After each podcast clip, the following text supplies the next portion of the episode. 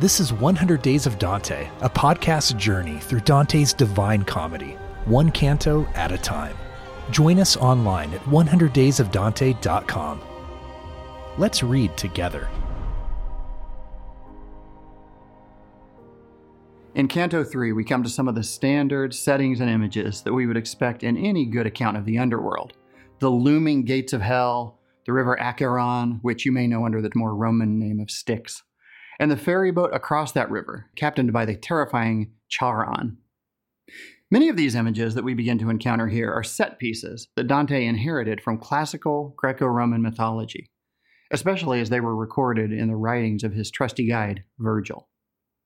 Now, so far in the Divine Comedy, we've been given symbols that were either pure archetypes, like the dark wood, or socially significant, like the leopard and the greyhound, or personal for Dante, like the first mention of the mysterious Beatrice.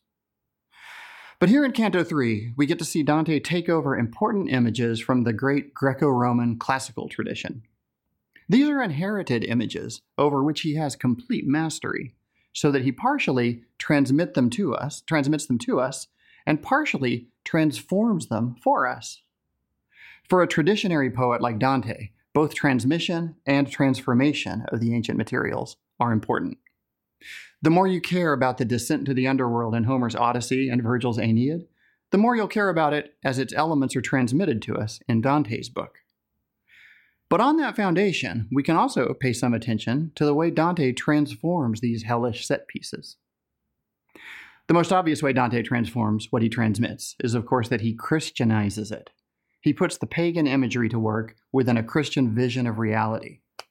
Now, I know that to say Christianized to a 21st century audience is risky, because it might sound like what Dante's up to is just slapping a Jesus bumper sticker on a secular car, or turning a love song into a praise song by changing the words baby, baby, baby to Jesus, Jesus, Jesus.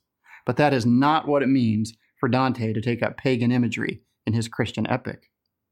Instead, Dante Christianizes his pagan materials by setting them within a larger, more comprehensive context of thought. Anybody who's binged on Greco Roman mythology knows that all the pieces from all the different eras of myth don't quite fit together into a complete overall system. Dante is in the business of establishing so comprehensive a synthesis of all truth that he is able to put everything where it belongs in relation to the ultimate truth. No polytheist could do this. They didn't even really try. That's kind of the point of pagan polytheism. So, for all the complexity and all the surprises, Dante brings Christian order to these pagan mythological elements. He retells as many of the old stories as he can possibly fit in but he approaches them with better understanding and greater context. He shines a new light on as many settings as he can, like the underworld itself, and as many characters as he can, like Charon, and that light is the light of Christian theology. The two major examples of this in Inferno, Canto 3, are the gates of hell and the ferryman Charon. First, the gates of hell. This terrifying portal to the underworld stands under a triple inscription nine lines, which include the most famous line in all of Dante Abandon all hope, ye who enter here. The inscription is written in the first person, through me the way into the city of woe, as one translation has it. The effect is that this piece of architecture voices itself as a character.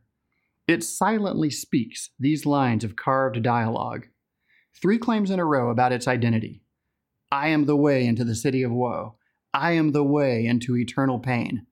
I am the way to go among the lost. Then, three claims about its causes. Justice caused my high architect to move. Divine omnipotence created me. The highest wisdom and the primal love. And then finally, a statement on its antiquity. Before me, there were no created things, but those that last forever, as do I. Abandon all hope, you who enter here.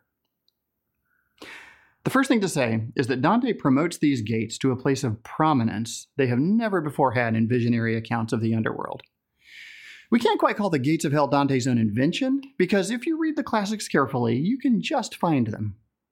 But here, they loom, they speak, they dominate, and they stand out in the whole world's memory of what's in Dante's Inferno.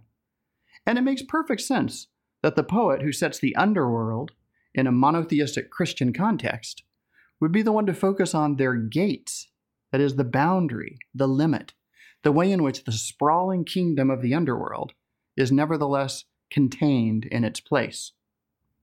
The pagan imagination could set the underworld off in another kingdom, truly other, truly a kingdom, under another god.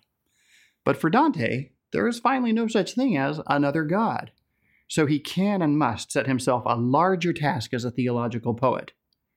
The Christian imagination can ask bigger questions than the pagans could, and stipulate boundaries no polytheist could ever conceive of, distinctions of which they could never dream. So when someone who's never read Dante only knows one line of Dante, abandon all hope, ye who enter here, they're really onto something significant. As G.K. Chesterton said, popular misconceptions are almost always right. The biggest of the bigger questions Dante asks at the gates of hell is about justice and cosmic order. What moved the architect to establish these gates? Justice. What power made them? Divine omnipotence. From what source? The highest wisdom. To what end? Primal love. Now, the leading idea is justice, which at this infernal level primarily manifests itself as order. When the gates claim that before me there were no created things but those that last forever, they are evoking the absolutely primal materials and principles of created reality. In the Christian theology of creation, especially as expounded by Augustine and Aquinas, there are precisely two created things that were made by God, but which exist outside of time. Those two things are the formless matter and the matterless form of the created world. The absolutely formless matter is outside of time because it's so unstructured that it can't change. It can't go, as physics would say, from state A to state B because it's so disordered that it's not in a state. It's pure stuff. It's the substrate of everything physical, but you can't do physics about it. You might say it does not rise above the threshold of being inside of time. Augustine calls this in Book 10 of the Confessions the earth of the earth. The other thing is what Augustine calls the heaven of heavens. It is the mighty spinning movement of the world soul yearning to be near God. It moves so rapidly in its clinging to its divine cause that it too escapes change. You might say it rises above the level of being in time. We'll be hearing a lot more about this world sphere in Dante's Paradiso. These two created things are before the gates of hell in the sense of being logically prior to them. But here, as the very next thing after these two ultimate entities, stand the gates of hell. Before me, there were no created things but those that last forever, as do I. Dante gives the gates of hell a cosmological function as the very first manifestation of cosmic order. Things are ordered and in their places in the Christian cosmos, and these gates establish that boundary. By the way, it's worth noting that there's no need to have a corresponding set of gates for paradise. I mean, there are some doors and boundaries throughout purgatory, but Dante will not be showing us a similarly imposing speaking set of the gates of heaven. They're not necessary. In a true cosmos, order anywhere means order everywhere. And gates are not as fitting a symbol of heaven as they are of hell. Under the comprehensive heading of justice, the gates make a further triple claim. They are formed by power, wisdom, and love. Now, this threefold inscription is subtly Trinitarian, just, just a little bit, teasingly, hintingly, alluding to the Almighty Father, the wisdom of God who had become incarnate, and the love of the Holy Spirit. Not much more can be said about that at this point. In the Inferno, we never hear very directly about Jesus or even Mary. Uh, the Trinity, likewise, remains as a name not yet spoken, but only shadowed forth in these lower shadowy regions. Now, what about Charon the ferryman? Here, Dante's pagan poetic predecessors have given him a lot more detail to work with, and he faithfully transmits this powerful mythological character. But even here, the light of greater understanding shines on the ancient pagan symbolism. In Virgil's Aeneid, the only way to convince Charon to take a living passenger across the river was to bring along the offering of the golden bough. here in Dante, Charon is persuaded not by a charm, but by the invocation of divine authority. Ultimately, the Almighty God in the highest heaven stands behind the summoning of Dante to this strange journey. As Virgil tells Charon, This has been willed where what is willed must be. Charon yields to the argument. Pagan myth yields to Christian instruction. Our author Dante transforms all this pagan material by bringing Christian teaching to it. But starting here in Canto 3, we see his technique as a teacher. Dante, the poet, knows everything and is always speaking. His voice is behind every voice you hear. Dante, the character, or the pilgrim, as we say, understands very little at first, especially down here in the underworld, and is constantly asking questions which the other characters answer for him to the best of their ability. Dante, the poet, is the ideal teacher. Dante, the pilgrim, is the ideal student.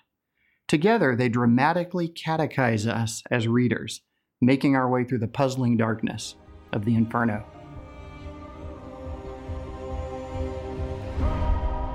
Thank you for reading Dante's Divine Comedy with us. Continue the journey at 100daysofdante.com. 100 Days of Dante is brought to you by the Baylor University Honors College with support from the Torrey Honors College at Biola University, the Templeton Honors College at Eastern University, the University of Dallas, Whitworth University, and Gonzaga University in Florence.